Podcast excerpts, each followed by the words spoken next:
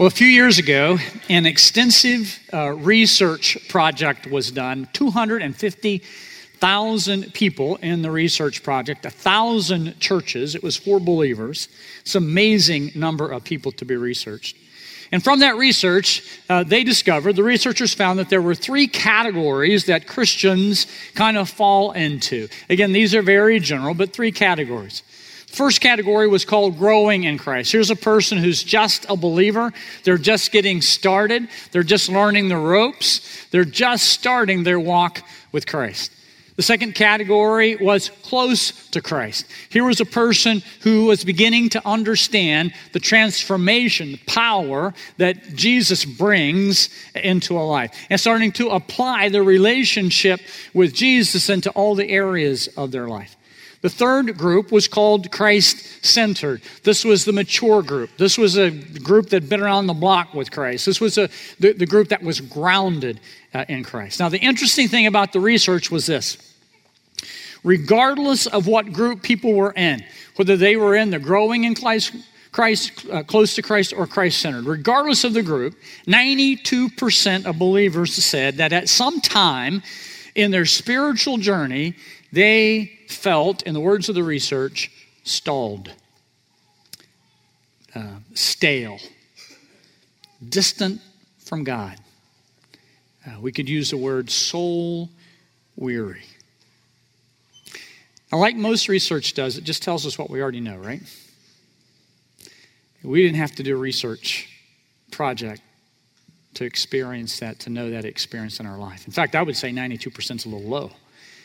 Every one of us experience times in our life. Maybe you're going through that today when you're stuck, when, when, when you're stalled, when you're sluggish, kind of like s- spinning our, our spiritual wheels. I know I've experienced that in my life many times and no doubt will again. But the good news is for the believer that we don't have to stay there. We never have to stay stuck. There's a remedy for the reality. And as we re-engage in this book of Hebrews, this fascinating book of Hebrews, we want to focus on that remedy.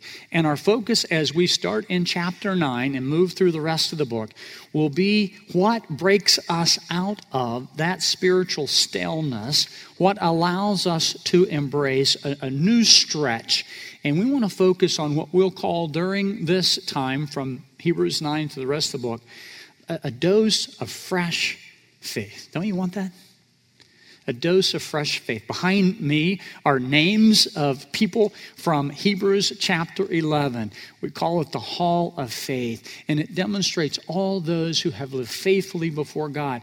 And we could go through every one of those names, and we will go through on Wednesday nights and see that people, even though they had these great victories with the Lord, even though they're moving forward, they're growing, they still have times when they're stuck. So how do we get out of those? And how do we live in a way that stays and, and, and focuses on this fresh faith that Jesus has for us? Chapter nine, the writer is going to go back and he's going to talk about the person of our fresh faith. As we've gone through Hebrews, it's been a, a fascinating study as we've seen that the writer of the Hebrews has told us from the beginning that Jesus is absolutely what? Absolutely supreme. There is no one like him. He is better than heaven's best. He is better than the prophets. He's better than the Old Testament system.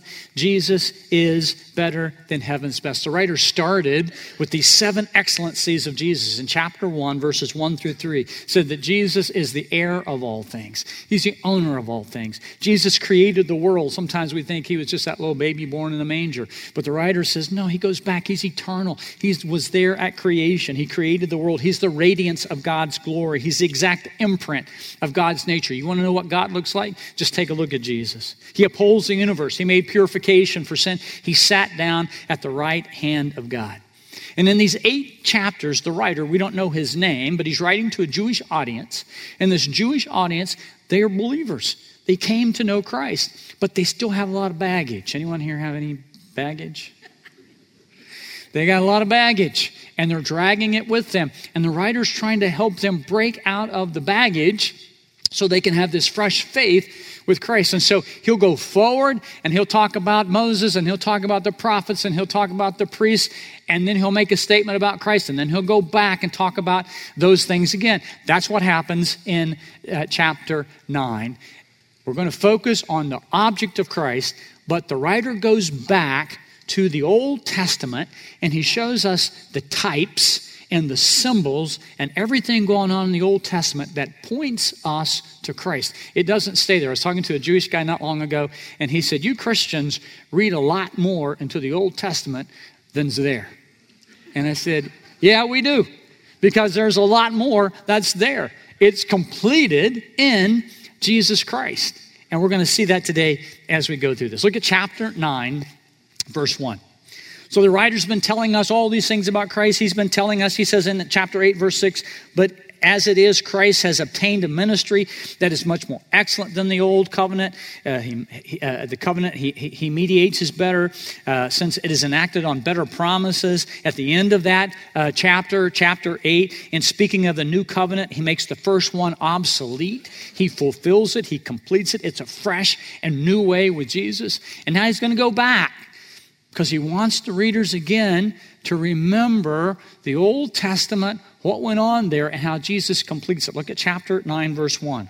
Now, even the first covenant had regulations for worship and earthly places of holiness. Even the first covenant had these, had these regulations, had these regulations for worship and earthly place of holiness. Holiness. Now, the word there, earthly, does not mean something that God, uh, you know, uh, is displeased with. It simply means that in the Old Testament, the Old Covenant, there were things that were material. They were imperfect. They were temporary. In fact, The, the, the place that you worship God in the Old Testament to begin with, as the children of Israel were going through the desert, was a tent, called the tabernacle sometimes. Look at uh, chapter two, uh, chapter nine, verse two, for a tent was prepared. We want to spend some time today talking about that tent. Now, it's interesting that when Israel settled, when they developed their kingdom, they didn't have a tent, but they had temples. They had magnificent temples. But every one of them, every temple was destroyed. Three temples, every temple destroyed. The first temple was built in nine sixty B C, Solomon's temple. People came from all over the world to see this magnificent temple that Solomon had built. But in five eighty-one B C, after three hundred years of existence, the Babylonians came in under Nebuchadnezzar and they, and, and they razed it to the ground. They destroyed it.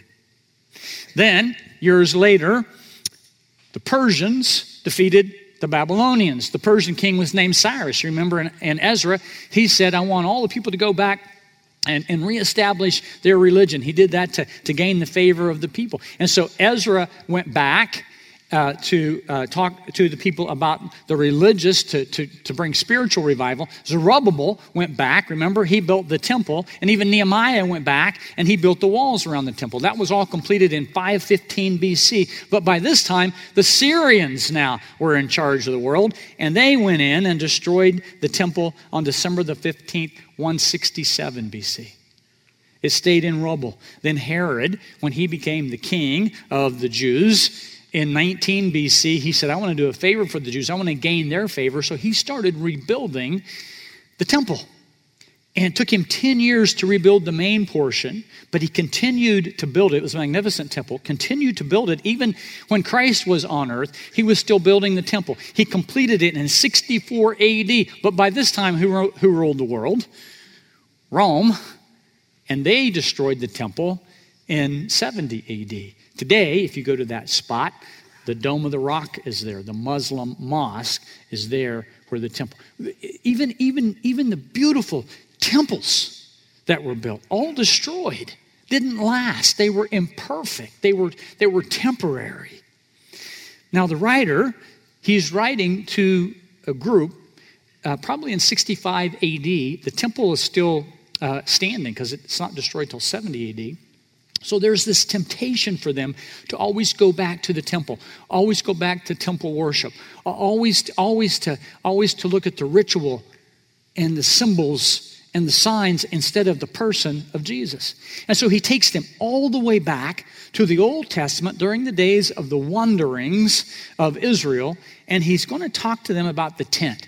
Uh, we'll go through this quickly. In chapter one through ten, he describes what's going on in the tabernacle or the tent. And in the first verses, he's going to tell us the furniture in there. And then in the second part of that uh, that section, he'll tell us the function of the priest. So we're going to go through that. And the whole purpose of this is to demonstrate that everything in the tabernacle, everything in the temple, it was temporary, and it all pointed to Jesus, the fresh way, the new way, the new covenant that brings true transformation from the inside out. I love this verse at the end of verse five. The writer says, when he's talking about the tabernacle, of these, this is a great verse for all teachers, by the way. Of these things we cannot now speak in detail. Sometimes you can't get into all the details and stuff, right? Because you got to keep the focus. And the writer's saying, I'm just going to tell you about the things in the temple that point us to Christ. So let's think about that.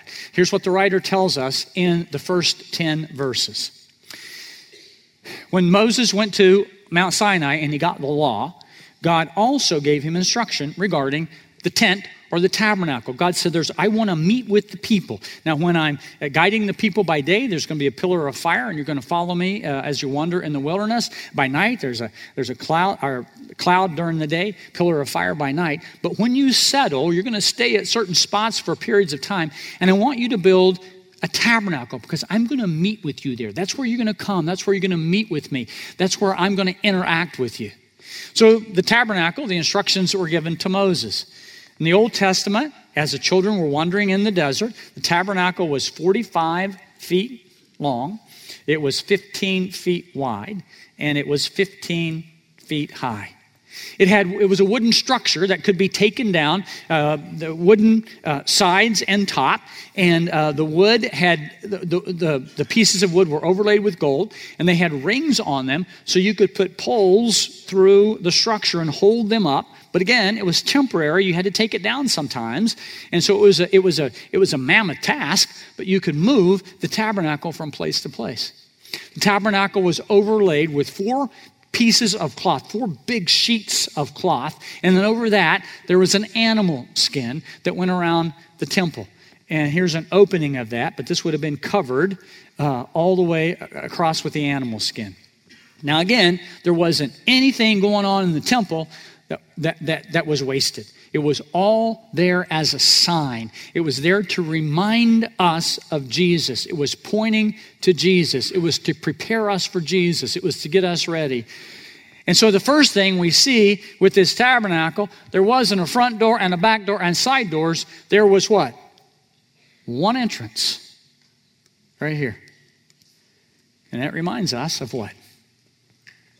There's one way. One way to God. And we know that's through Jesus Christ. There's not a lot of ways, but there's one. And you could only get into the temple one way. The first room, there were two rooms in the temple. The first room was called the Holy Place. Uh, it was uh, it was uh, right here to here. It was thirty feet long, fifteen feet wide, fifteen feet high. And in the Holy Place, the priests could go in and out. There were three pieces of furniture in the Holy Place. The first was a candle, kind of a candelabra. It was right there. And that candle had to be lit all the time. There was a big golden candle in the middle and then three uh, little springs coming from either side. That candle was lit all the time. And so when Jesus said in the New Testament, "I am the what? Light of the world," it clicked.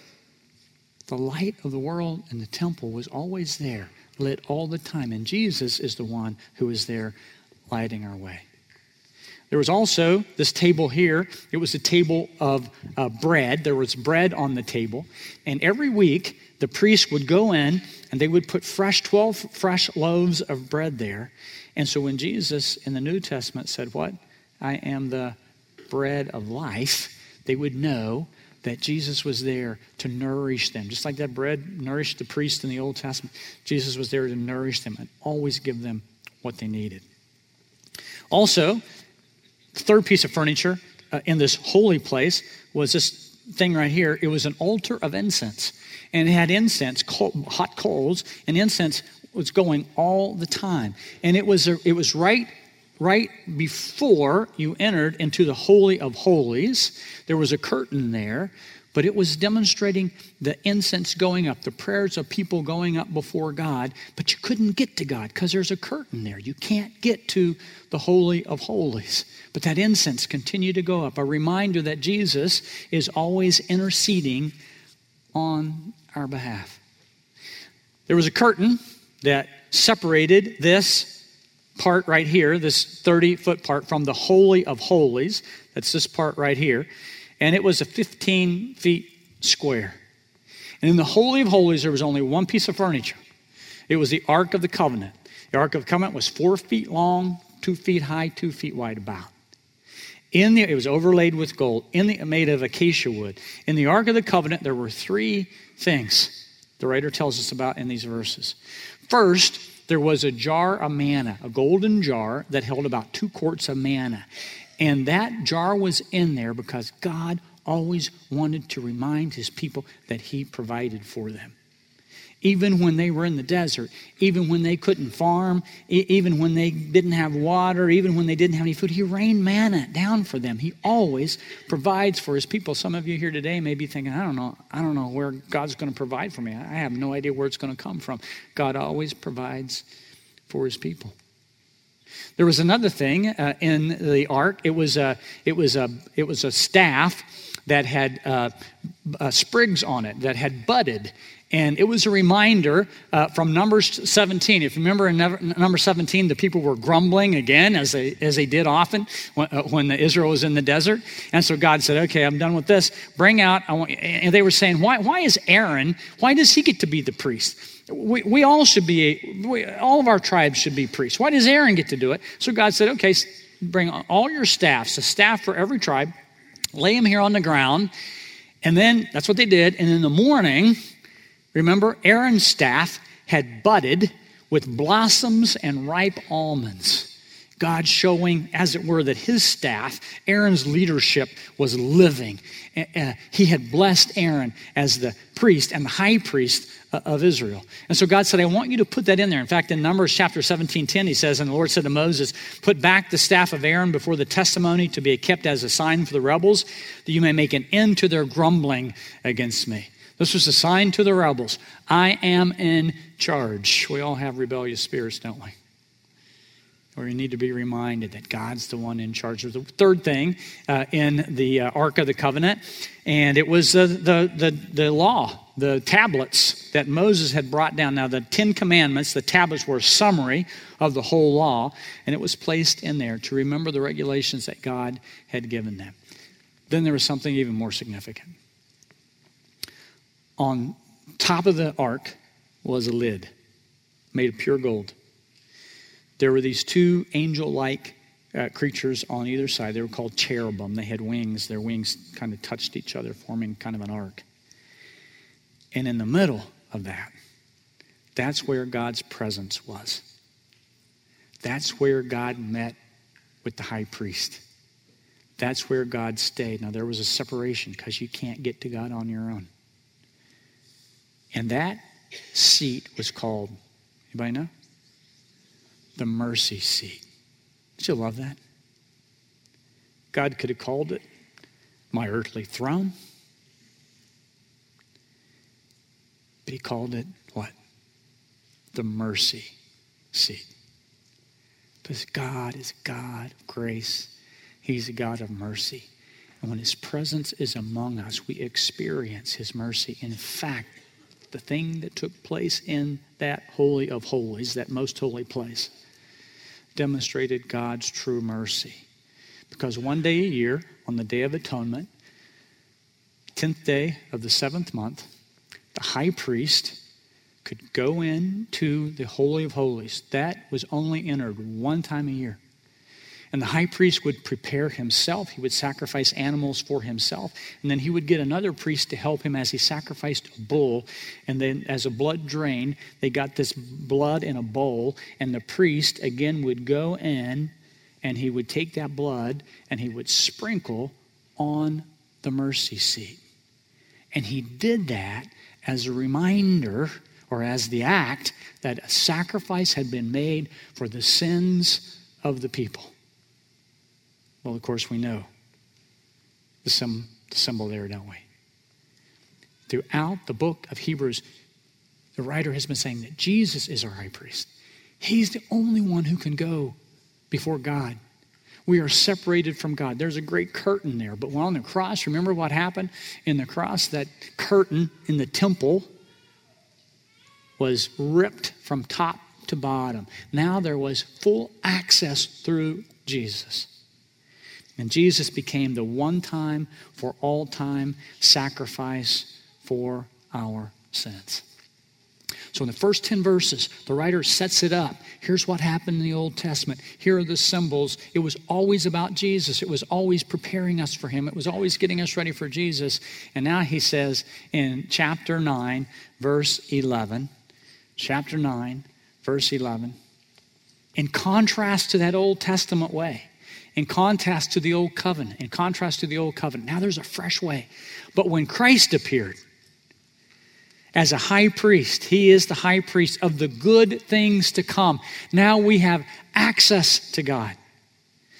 Then through the greater and more perfect tent, that is not made with hands, that is not of this creation. What's the tent? The Old Testament tent was made of cloth and skin. We have now a tent that Jesus appears to that's not made of hands. What's that? It's heaven itself. It's the dwelling place of God itself. Jesus appears before God in heaven. And he entered once for all into the holy place as our high priest. He entered one time for all time into the holy place, and he entered before the mercy seat of God. Look at chapter uh, nine, uh, verse twelve. He did that not by means of blood and goats, that the Old Testament priest had to, some, uh, some, I read one commentary who said that the Old Testament high priest sacrificed about twenty-two animals on the Day of Atonement just to get himself ready and then for the people. Not by the means of blood and goats anymore, but by the means of his what? His own blood, securing for us, making it possible for us and nailing down for us eternal life. Redemption. That word redemption, of course, means to buy back. Theologically, it means to buy back from slavery. We were slaves to sin, and Jesus, by his blood, purchased us, bought us back, and he did that before God one time for all time. No more symbols, no more types, no more prefiguring, no more furniture in the temple. Now, all that stuff allowed for outward cleansing, but now Jesus has come to provide us eternal redemption and has cleansed us from the inside out by his death on the cross. So let's just stop there with the basic question. Why did, uh, why did he need to do that? Why do I need to be redeemed? After World War Two, Israeli agents captured Adolf Eichmann. Eichmann was the mastermind uh, behind the, the, the Nazi Holocaust. And they brought Eichmann to Israel for trial. And they brought in a bunch of witnesses who had seen uh, what had happened in the camps. And one of those was a man named Yehiel Dinor, a little Jewish man. He had been in um, at Auschwitz, and he knew the, the torture that had gone on there. So he entered the courtroom, and he stared at this man, Eichmann, who had who had overseen the slaughter of millions of Jews, many, many his friends. They say that that day, you can Google this and, and even see some of the video. That day when Dinur went in, uh, he his eyes met the eyes of Eichmann, this mass murderer. And the courtroom just fell silent, wondering what was going to happen. Then suddenly, Dinor collapsed on the floor, sobbing violently. No one knew if he was overcome with hatred, if he was overcome with, with, with grief, if he was overcome with just the emotions of, of the moment. Later, Dinor explained in an interview on sixty minutes, what struck him was that Eichmann didn't look like the evil monster he had pictured him to be. In fact, he looked like an ordinary person, just like everyone else. Here's what Dinor said. In that moment, I realized that evil is endemic to the human condition, that any one of us could commit the same atrocities. And then Dinor concluded, Eichmann is in us all. It's true, isn't it? As one old writer said, the seed of every sin is in our heart. The sin of every sin is planted in our heart. Eichmann is in us all. And until we believe that, we don't need Jesus. Because we can fix things on our own. Because we can do things on our own. Some of us, I came to Christ when I was early on, uh, early in my life, and some of you did the same thing. And we forget that Eichmann is in us all. And we forget what Jesus saved us from. The atrocities, the damage, the tragedy that we would have lived a life of had Jesus not interrupted our life and brought us to himself. Some of you know well the path that you took. You have all the scars of that life, and Jesus saved you from that. But until we come to grips with the fact that Eichmann is in us all, we don't need Jesus. Have you come to that point? Do you know for sure that you are a sinner in need of a Savior? Look at the last verse that we're going to look at today, chapter nine, verse fourteen. How much more will the blood of Christ, who through the eternal Spirit offered himself without blemish to God. How much more, if the, if the blood of bulls and goats could kind of satisfy God in the Old Testament, how much more, as Jesus, the perfect sacrifice, come, purify us, our conscience, from dead works. Dead works are those works that we do to try to get to God on our own. But God purifies us from those dead works to, for a purpose, right? To serve the living God, to serve God with all we are worth, to live out a fresh faith in our lives, to demonstrate to a watching world that our lives have been transformed from the inside out. Are you serving God with all you're worth? Are you living with that fresh faith? I want to do two things as we wrap up our service. At the end of your aisle, there are some cards, pieces of paper, and whoever's at the end of the aisle on the campus is just pass that down.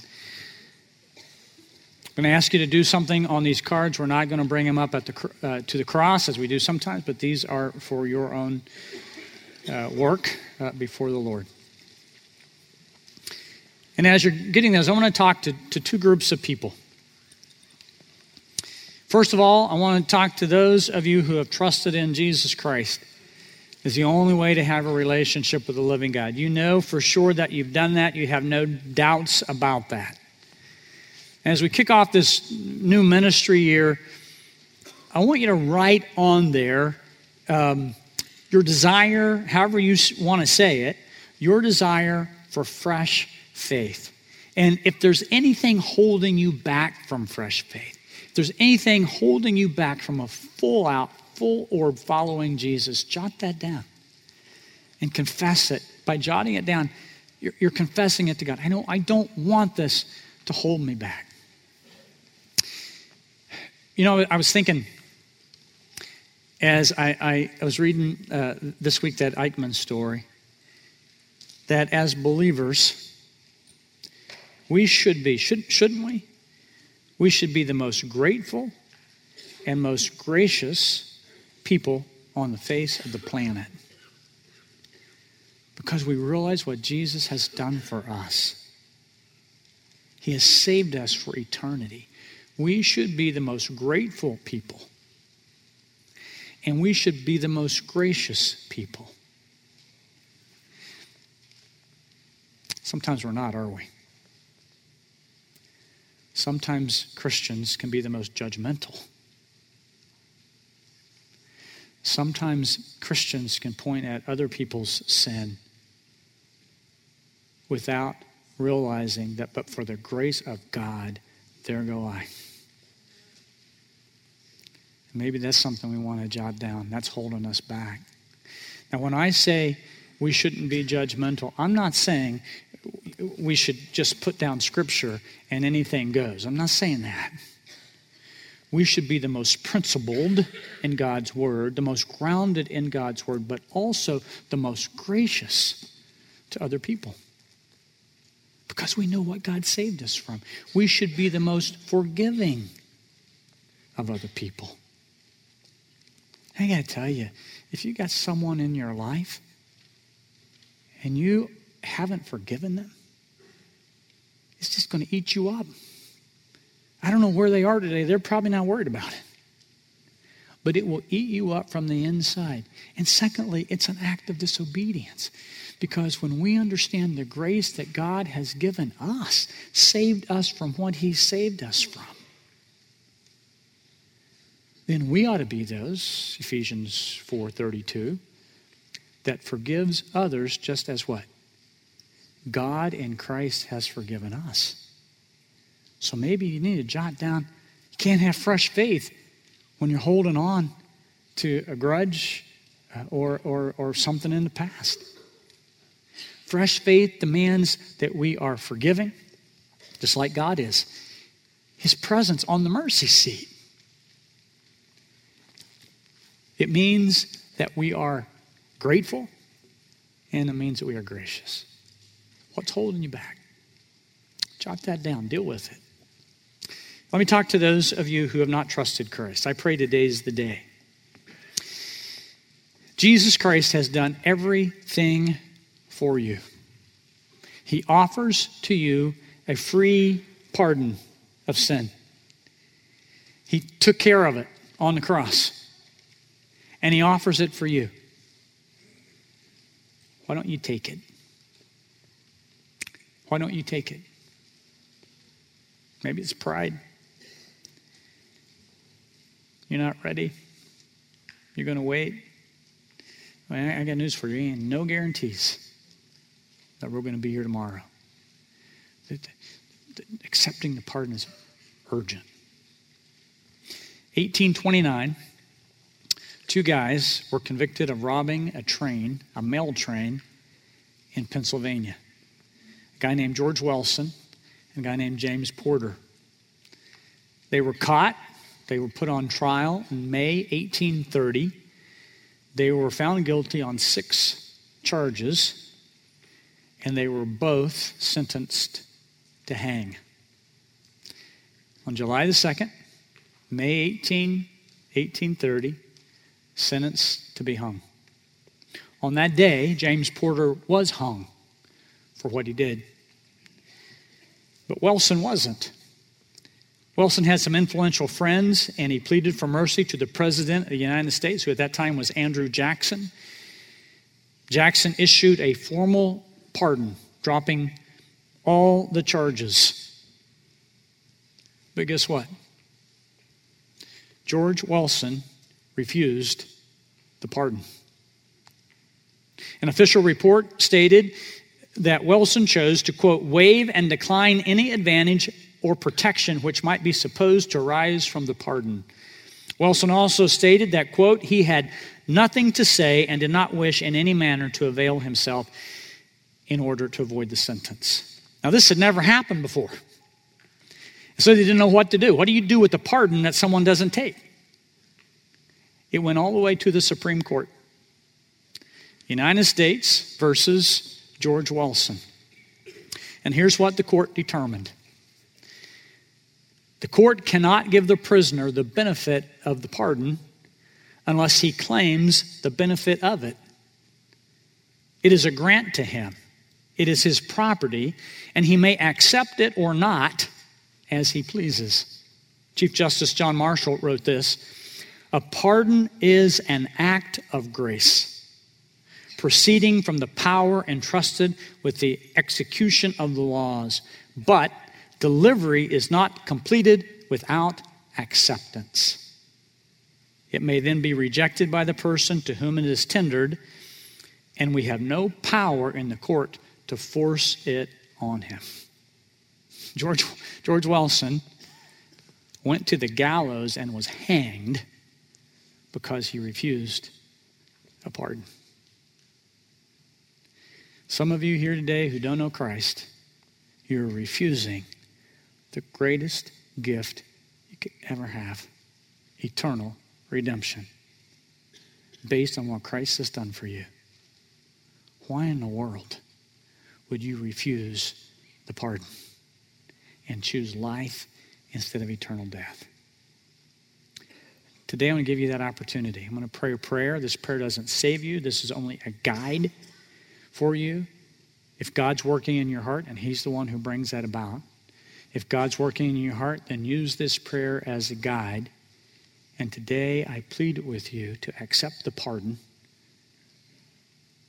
that Jesus offers to you. Remember, a pardon is an act of grace, but has no benefit unless you what? Accept it. So, Father, I admit to you that I am a sinner. I uh, there's Eichmann in me. I'm a sinner to the core.